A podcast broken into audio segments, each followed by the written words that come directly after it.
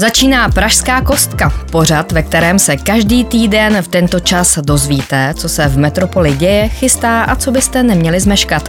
Čekají vás zprávy z ulice, radnice i kulturní scény. Vítá vás Pavlína Kosová. Nové vedení hlavního města a nový prezident republiky. Jak se promění metropole a Pražský hrad? Rozebereme. Stejně jako investování do umění. Jak se určuje cena uměleckého díla a do čeho se vyplatí teď investovat? Zeptám se Matyáše Kodla z Galerie Kodl, jednoho z prestižních tuzemských aukčních domů.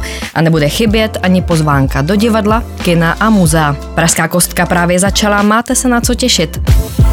Pražská kostka s Pavlínou Kosovou. To, že má Praha už několik týdnů nové vedení, to už asi víte, stejně jako to, že jednou z priorit nového pražského radního pro dopravu Zdeňka Hřiba je řešení parkování. Návrhy slíbil představit v následujících týdnech. Praha 1 už ale má plán, jak řešit přeplněné město parkujícími auty. Městská část chce redukovat povolenky k parkování. Kromě rezidentů by je měly mít jen podniky, které mají na jedničce reálnou provozovnu a nejen sídlo. Na uvolněných místech by se mohly vysadit stromy.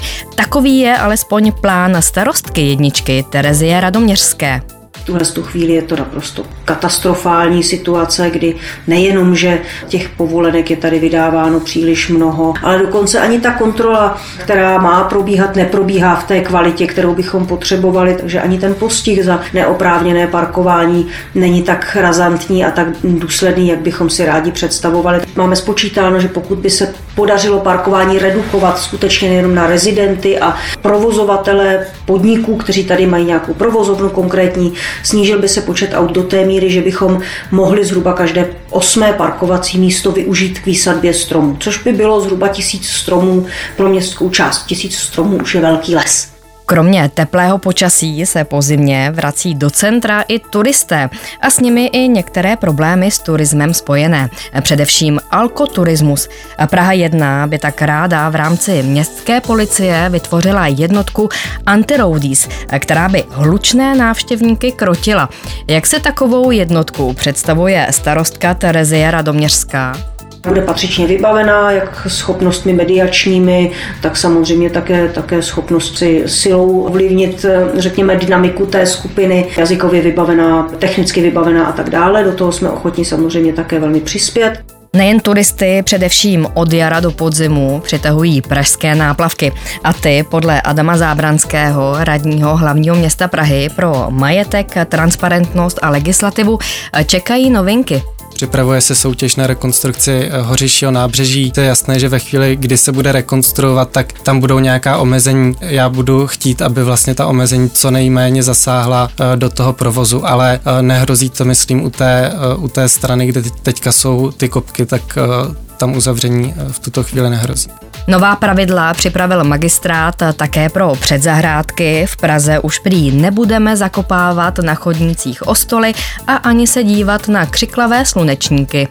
Dříve byly dost eh, vizuálně odpudivé, byly úplně masivní, zasahovaly vlastně do komunikací, takže se okolo nich špatně procházelo. Tohle jsou všechno věci, které chceme změnit. My jsme teďka uzavírali 109 nájemních smluv eh, s provozovateli předzahrádek, kteří už eh, upravili tu podobu předzahrádek do té požadované podoby. Řeší se tam sklízení přes noc, řeší se tam vlastně i provozní doba, tak aby předzahrádky, které jsou v místě, kde bydlí lidé, tak aby je to nerušilo doby nočního klidu a řeší se i takové věci, jako jsou deštníky a tak, aby prostě to netrklo do očí tím negativním způsobem eh, jako lidem, kteří okolo chodí. Express. Express. Pražská kostka. S Pavlínou Kosovou. Několik týdnů má Česko nového prezidenta Petra Pavla. A teď se pro něj dokončuje kancelář. Od svého lednového zvolení hlava státu úřaduje v Hrzánském paláci. A prostory na Pražském hradě se kontrolují. Do konce března by měly být hotové. Příprava kanceláří a prostor probíhá teď, a to nejenom ta bezpečnostně technická prohlídka, kterou dělají orgány, které jsou k tomu eh, určeny, tedy rozhodně tam není žádná, žádná soukromá společnost, proběhne do konce března nejpozději, takže do konce března už bude celý tým, celá kancelář fungovat na hradě. To byla slova prezidenta republiky Petra Pavla. Od něj jsme se už dozvěděli i to, kde chce s manželkou, první dámou Evou bydlet. Pokud se podaří díky vybavení osvětlit Lumbeho vilu, mělo by to být právě toto místo. Lumbeho vila, která je v krásném prostředí, ale bohužel asi měla paní Zemanová, která tam žila před námi, trochu jiný vkus, takže bychom ho rádi, rádi trošku osvětlili a, a pokud se nám to podaří, tak tam budeme rádi přes týden bydlet. A jak by se mohl změnit Pražský hrad? Téma jsme probrali s Josefem Štulcem, bývalým ředitelem Státního ústavu památkové péče a viceprezidentem Českého národního komitétu ICOMOS neměl by se změnit. Nevidím tady nějaký závažný funkční důvod, proč ho měnit. Chápal jsem, bylo to svým způsobem štěstí za prezidenta Masaryka, se ten hrad, který byl schátralý, byl takový pochmurný trochu a tak, že byl proměněn tak, aby vyjadřovala ta architektura, že jde o sídlo prezidenta demokratického státu. Masaryk měl šťastnou ruku, že Jan Kotěra, vynikající český architekt, mu doporučil svého spolužáka Jože Plečníka. No a Plečník to dílo, které zanechal na hradě, který považuji za jeho nejlepší práce, tak Plečník byl architekt eh, skutečně světového formátu a měl takový zázračný dar, že jeho velmi osobitá architektura se nesmírně harmonicky připojuje k tomu tisíciletému komplexu budov.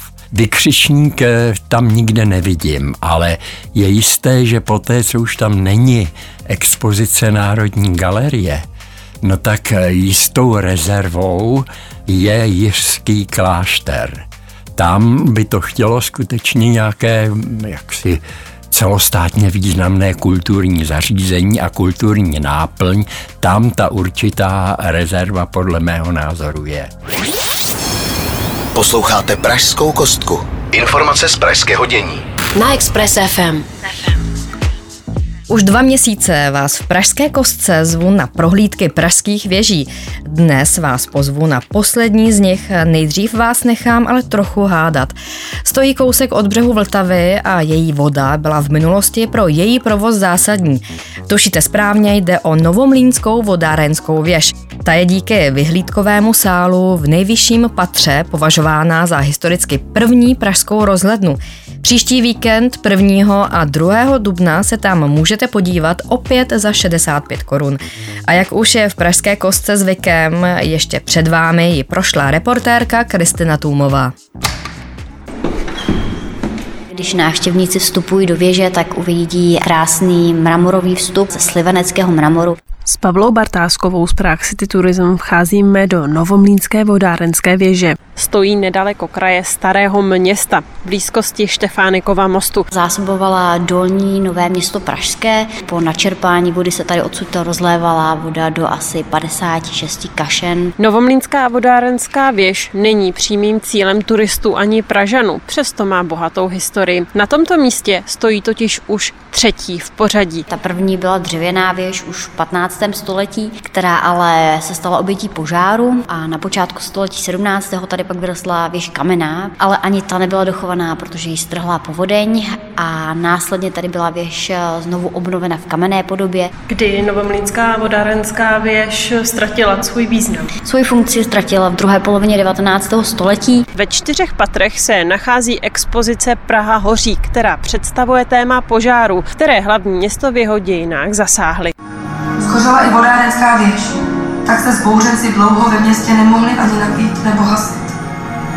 Věž, která má chránit, byla sama vyzbraná. Jsou tam připomenuté ty nejničivější, ty, které se, řekněme, nejvíce zapsaly do historie a zároveň právě i hasiči, to, jak vlastně se začali etablovat, jak vůbec vznikali pražští hasiči. V roce 1853 rozhodl sbor obecních starších v Praze, aby metáři byli vycvičeni ve službě hasičské. A to se mi byl dobrý já, Alois Pasta. Tak mě poslali do Berlína, abych obhlédl, co se naučit dá, a pak v Praze sbor hasičský zřídil. Šestém patře ve výšce 30 metrů se nachází takzvaný Lusthaus neboli letohrádek. Vyhlídka, která je pro vodárenskou věž naprosto unikátní. Zřízen byl v době třetí výstavby v 17. století. Nové město Pražské patřilo k bohatým částem. Konšelé takhle mohli vyjádřit svoji prestiž tím, že si tady vystavili prostoru, ze které byly nádherné vyhlídky a mohla být vlastně potom využívána k různým reprezentativním a společenským událostem a jednáním. Na dvou částech pod okny na jihu a na severu se zachoval i kus omítky z doby výstavby věže. Kristina Tumová, Express FM. To byla prohlídka Novomlínské věže a už za chvíli se budeme věnovat tématu investování do umění.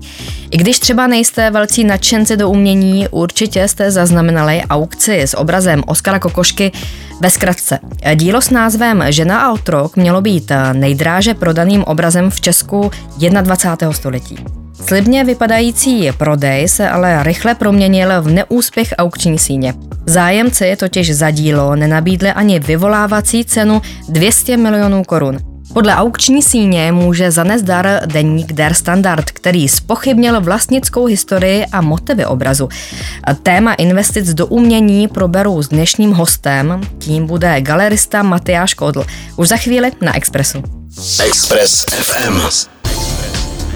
Posloucháte Pražskou kostku, kam pozvání přijal Matyáš Kódl z Galerie Kódl, jednoho z tuzemských aukčních domů. Díky, že jste dorazil do studia Expressu. Děkuji za pozvání. A jak už jsem slíbila v předchozím vstupu, bavit se budeme o umění. Laickou veřejnost v posledních týdnech překvapila především částka 200 milionů korun. A právě to byla vyvolávací cena díla Oskara Kokošky Žena a otrok. Jak se určuje cena uměleckého díla? Určitě cenu uměleckého díla vždycky e, vlastně závisí na, na, dvou, na takových dvou e, základních parametrech. Jednak jsou to takové ty parametry víc objektivní, to znamená e, samozřejmě velikost toho díla nebo rozměry, médium, jestli to je, jaká to je technika, tedy jestli to je olej nebo kresba nebo práce na papíře. Potom samozřejmě datace a autorství. Samozřejmě u děl, která jsou se dají přičíst určitému autorovi, tak ta hodnota je samozřejmě vždycky vyšší než, než uděl, která jsou jako od anonymního autora. Takže samozřejmě ta, ta cena se vždycky odvíjí od nějakých jakoby těch více objektivních parametrů. A pak jsou takové ty víc uh, subjektivní. A to je zejména teda uh, vlastně ten uh, obsah toho, toho díla, jak, jak dalece to je prostě atraktivní vizuálně, to je něco, co už víc eh, právě posuzují třeba ty kurátoři nebo kunzistorici, kteří znají to, to dílo toho autora a eh, um, umějí ho zasadit do toho kontextu více historického. A platí, že čím starší, tím dražší? Eh, já bych neřekl úplně čím starší, tím dražší. Dá se říci, že všeobecně platí určitě ta, že čím starší, tím, tím ta cena je taková jako stabilnější. A obráceně, čím je to se to dílo eh, mladší, tím, tím eh, ten autor nebo to jeho dílo může v těch, eh, v těch cenách více variovat. Ale je pravda, že díky, díky internetu i v dnešní době vlastně je skvělý ten track, price track record na těch velkých online databázích, což je vlastně taky jeden z těch hlavních zdrojů při stanovování té ceny. A když pořádáte aukci, je důležité si před ní zjistit původ obrazu, majetkovou strukturu. A stalo se vám někdy, že jste obraz třeba odmítli vzít do aukce? Tak určitě jedním z těch hlavních úkolů vlastně aukčního domu je ověřit si uh, pravost díla a provenienci. To jsou dva, základní atributy, které musí být zcela stoprocentně zkontrolovány a, a určeny. A je pravda, že se nám taky stalo, že se třeba i, i, i jsme to, to dílo mohli už přijmout do té aukce, mohlo být už třeba i zveřejněno v katalogu a nakonec jsme ho museli stáhnout, protože se na poslední chvíli se třeba ukázalo, že tam ta provenience, ta, ta majetková struktura e, nebyla taková, jakou jsme si mysleli a v, to, v těchto těch případech je vždycky, vždycky lepší to dílo zkrátka stáhnout z té aukce a nenabízet.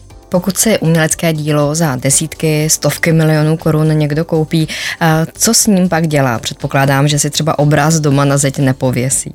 Je pravda, že eh, ta, ta úplně nejdražší díla si ne mnoho lidí pověsí eh, doma na zeď. Často mají speciální depozitáře, eh, vlastně i těm našim klientům radíme, jak ty depozitáře si vybudovat a jak je spravovat.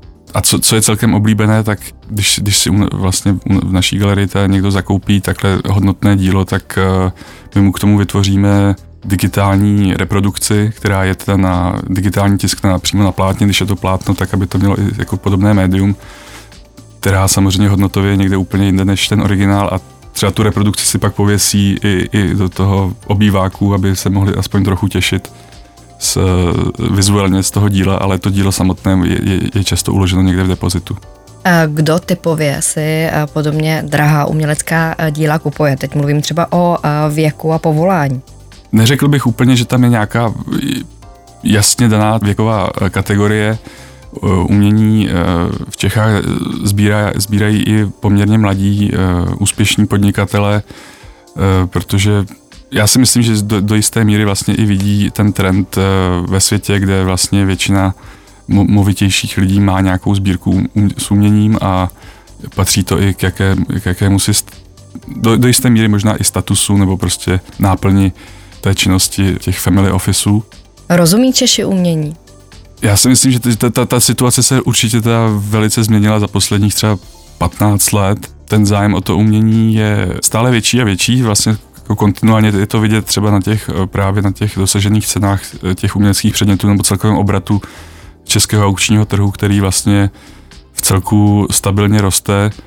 Eh, loni, loni byl to vlastně další jako rekord, eh, co se týče obratu eh, na českých aukcích.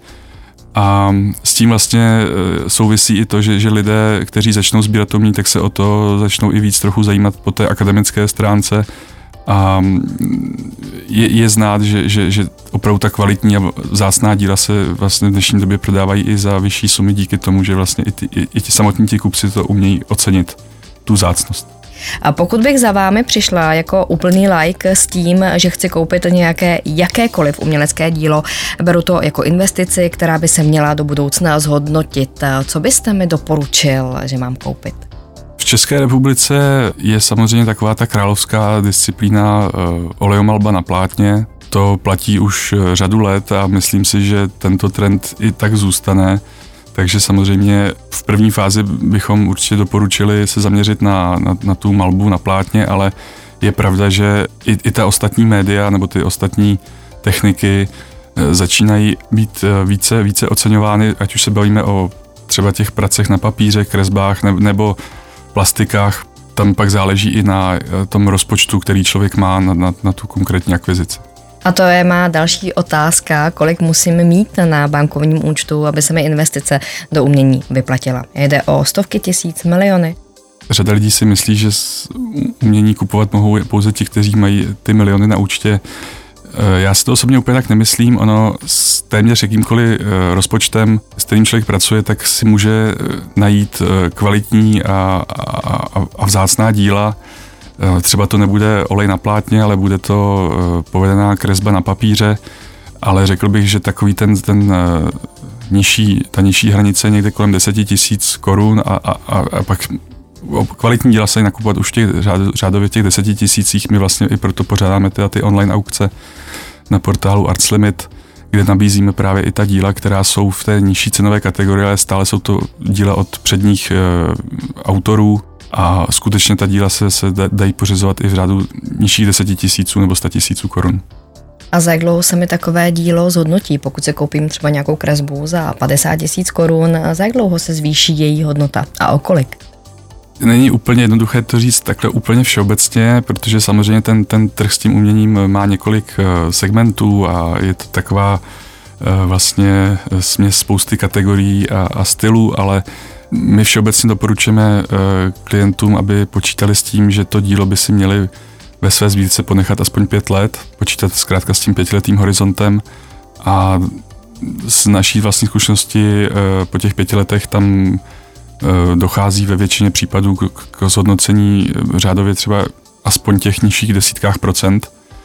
Ono se může stát samozřejmě, že člověk někde v aukci nebo v galerii sežene dílo, které je v hodnotě třeba i po půl roce může být eh, i, na dvojnásobku. Stává se to třeba i s tím mladším uměním, ale to je taková trochu, eh, řekněme, do jisté míry loterie, takže s tím, s, tím, s tím by člověk úplně neměl jako si to dílo pořizovat. Jde v případě umění hlavně o peníze v dnešní době? Z naší zkušenosti můžu říct, že řada těch lidí, kteří si vlastně poprvé třeba pořizují ta díla, tak eh, se na to dívají hodně jako investičně a právě hodně přes, vlastně přes tu hodnotu a přes ty peníze, ale uh, řada z těchto lidí se časem se z nich stávají i, i sběratelé, což nás těší, protože pro nás sběratel je člověk, který kupuje nejen s nějakým investičním záměrem, ale taky, že se snaží třeba budovat sbírku a vyloženě se z těch děl i těšit a to si myslím, že by lidé měli vždycky mít na paměti, že když si kupují prostě umělecké dílo, tak tam ta přidaná hodnota je i ta emocionální. Takže je dobré si kupovat věci, které se i člověku líbí a z kterých se může těšit.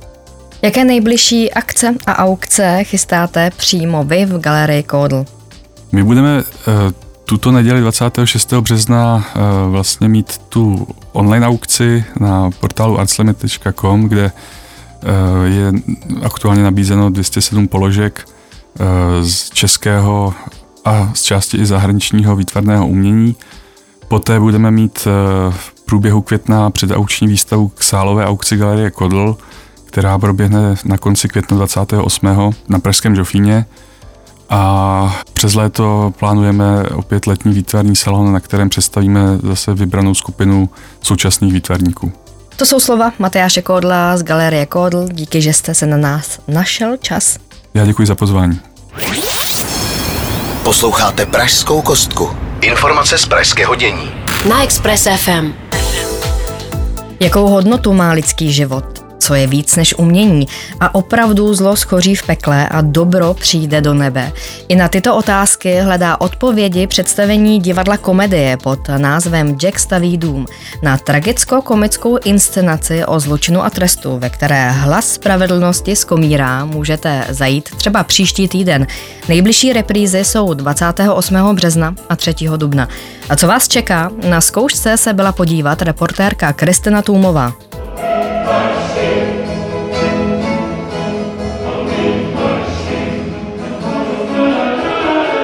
Tragikomedie, kde hlas spravedlnosti skomírá. Hlavní protagonista Jack je vrah s uměleckými sklony. Inscenace si tak klade za otázku fenomén černého jezdce. Doplní režisér hry Tomáš Loužný komu společnost dovoluje jakousi drzost, která může být eh, v nějakých maličkostech běžného života, ale v případě Jacka se to dostává samozřejmě až do úrovně vražd nebo nemorálního jednání.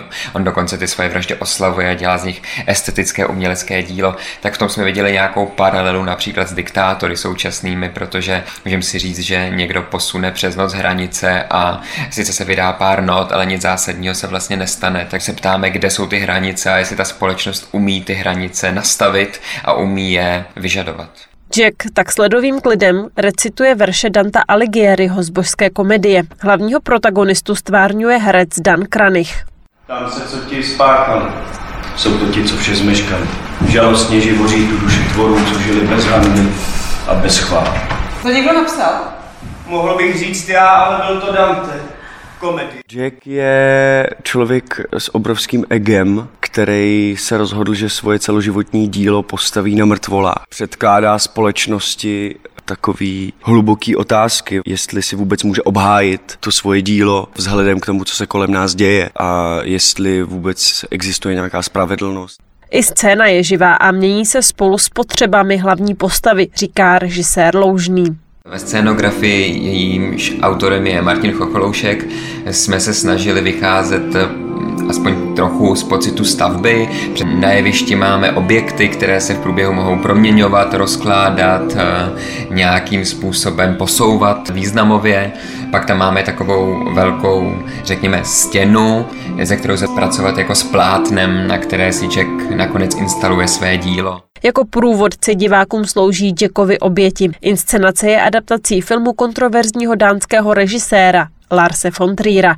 Kristina Tumová, Express FM. Express. Express. Pražská kostka. S Pavlínou Kosovou. Na závěr Pražské kostky připojím slibovanou pozvánku do kina. Tam můžete zajít třeba na celovečerní dokument o českém pojetí pandemie nemoci COVID-19. Velké nic. Film prostřednictvím příběhů popisuje klíčové momenty tehdejší doby ve společnosti i politice. Velké nic film Víta Klusáka a Mariky Pecháčkové vám teď víc představí reportérka Zuzana Filipková.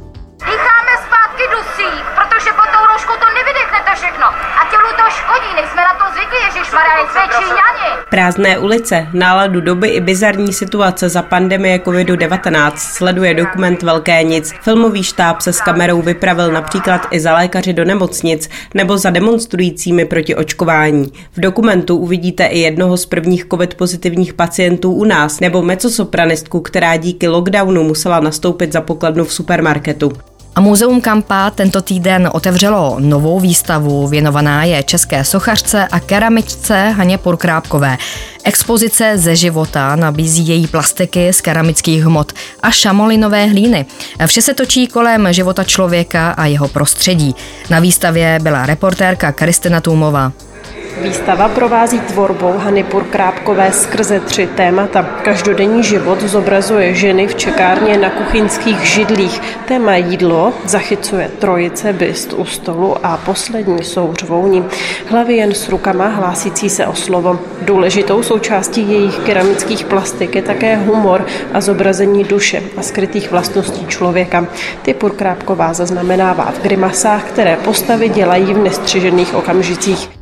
Z Pražské kostky je to vše. Za týden se na vás těší Pavlína Kosová. Pražská kostka. Na Expressu.